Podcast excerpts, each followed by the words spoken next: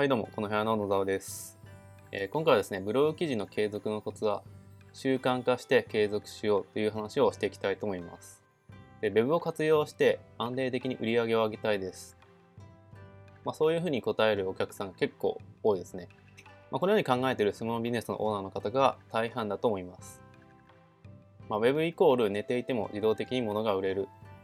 そういったイメージはかなり強いですよね。まあ、しかし、この自動的に物が売れるっていう状態になるには、えーかなりしっかりとですね、情報発信をしていく必要があります。まあ、更新したコンテンツが自分と代わりとなって、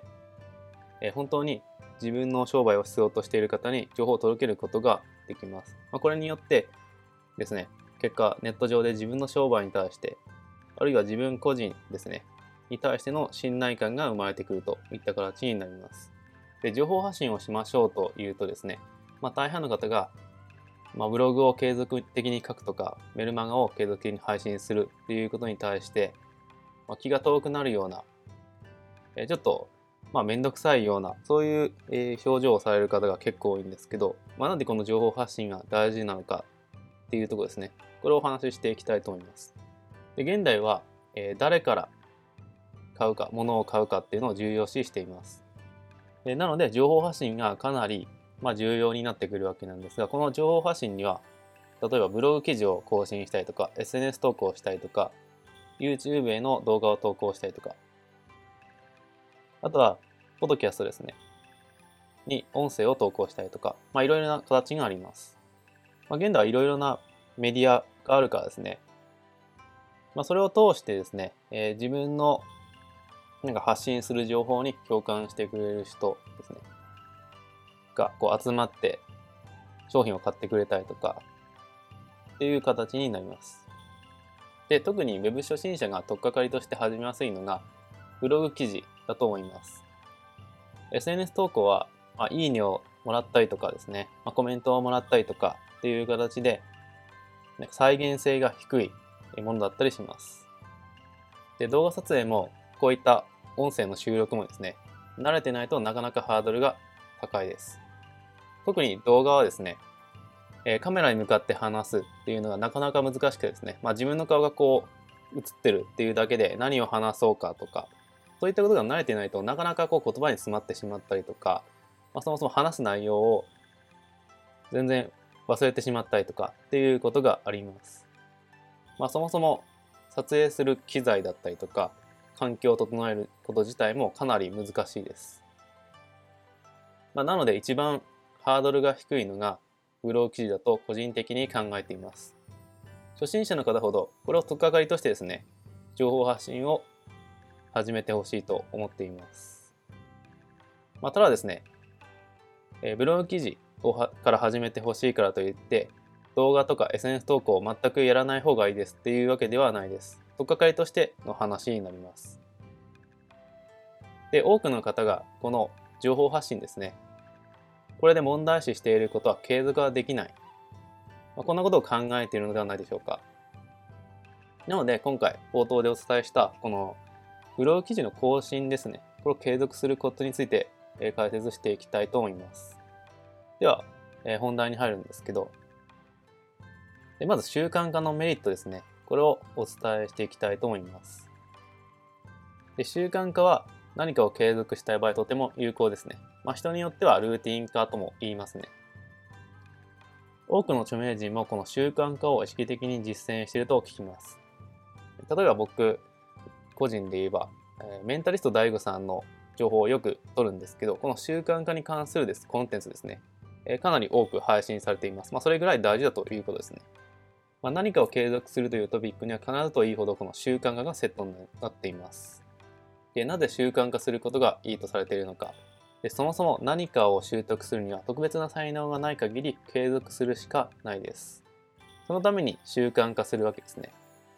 まあ、習慣化することでやらないとなんか違和感がある。そういった状態になるんで、さらに、えー継続ができるといったいい循環が生まれるからですね。まあ、そしてこの習慣化。これは情報発信にもすごく大切なんですね。でブログ記事の更新もこの習慣化ですね。これを意識してほしいなと思います。まあ、例えばですね、週に一度でもいいので更新する時間をですね、設けましょう。金曜日はブログ記事を更新しようといった形です。でちなみにこの音声もですね、日曜日に収録しようっていう形で自分で設定して収録している形になります。まあ、こういった形で自分でルール化してですね、えー、何々曜日はこの作業をしよう。例えば今回だったらブログ記事を更新しようといった感じで決めておくと楽っていう形になります。あとはブログ記事を継続しやすくするコツとしまして、最初の一歩目ですね。これはハードルを低くしましょう。いきなり良質な記事を更新するというのはかなりハードルが高いです。まずは少ない文字数でもいいので更新してみてですね、その更新作業自体をえ慣れていただくっていうことがいいかなと思います。特にワードプレスとかですね、最近はワードプレスでブログ記事を更新されている方増えてきてると思うんですけど、その操作自体ですね、に慣れていただくっていうのもいいと思いますので、まずはですね、そこまで良質記事にこだわらなくて、操作とか、そもそも書くこと自体に慣れていただければと思います。え夜をつかむまで大変な作業になるかと思うんで、まずはハードル低くですね、やっていきましょう。で、慣れてきたら有益な内容を届けるように意識すればいいと思います。えー、ずっと低品質な記事を更新していてもいいというわけではないからですね。あまり SEO 的にも良くないっていう形になります。なので、えー、低品質な記事ですね。これは最初の慣れるまでの間だと念頭に置いてください。慣れてきた段階ですね、なるべくアクセス者にとって有益なコンテンツになるような記事を更新していきましょう。で徐々に慣れてきた段階ですね、文章力を磨いていったりとか、他のブログ記事を分析してみるっていうのがいいかなと思います。あとはですね、慣れてきたら最低限の SEO 対策はしましょう。例えばタイトルにですね、キーワードを入れるとか、あとは、えー、見出しにキーワードを入れるとか、狂気語を入れるとかっていう形ですね。まあ、これは徐々にでいいと思います。で、最後にですね、情報発信は冒頭でもお伝えした通り、ブログのみっていうわけではないです。あくまで一番ハードルが低く、始めやすいのがブログ記事ですね。まあ、他にもメルマガとか Facebook とか Twitter、YouTube、Podcast がありますので、ブログ記事を更新したらですね、それを再活用して他の媒体でも情報発信をしてみてください。例えばブログ記事を Facebook の方に投稿するとか、まあ、Twitter の方に投稿してみるとかですね。あとはそのブログ記事の内容を動画化して YouTube に投稿したりとか、音声化してですね、ポドキャストにしたりとか、そういった形で、はじめはブログ記事をベースにしてですね、いろんなメディアに投稿できるようになってもらえばなと思います。まあ、そうすると徐々にですね、ネット上での自分の商売に対しての信頼感が上がっていきますので、まあ、その状態になったら比較的ですけど、えー、自分の商品、サービス、これが売れやすくなってくるかなと思います。えー、全く信頼がないよりかは、まあ、格段に売れやすくはなってくるかなと思います。えー、なので、情報発信ですね。え、まずは、えブログ記事ですね。これの更新を習慣化してみてください。まあ、そうすると、え他のメディアの方にも投稿できるようになりますので、ぜひ、えブログ記事から始めていただけると思います。えそれでは今回の内容は以上になります。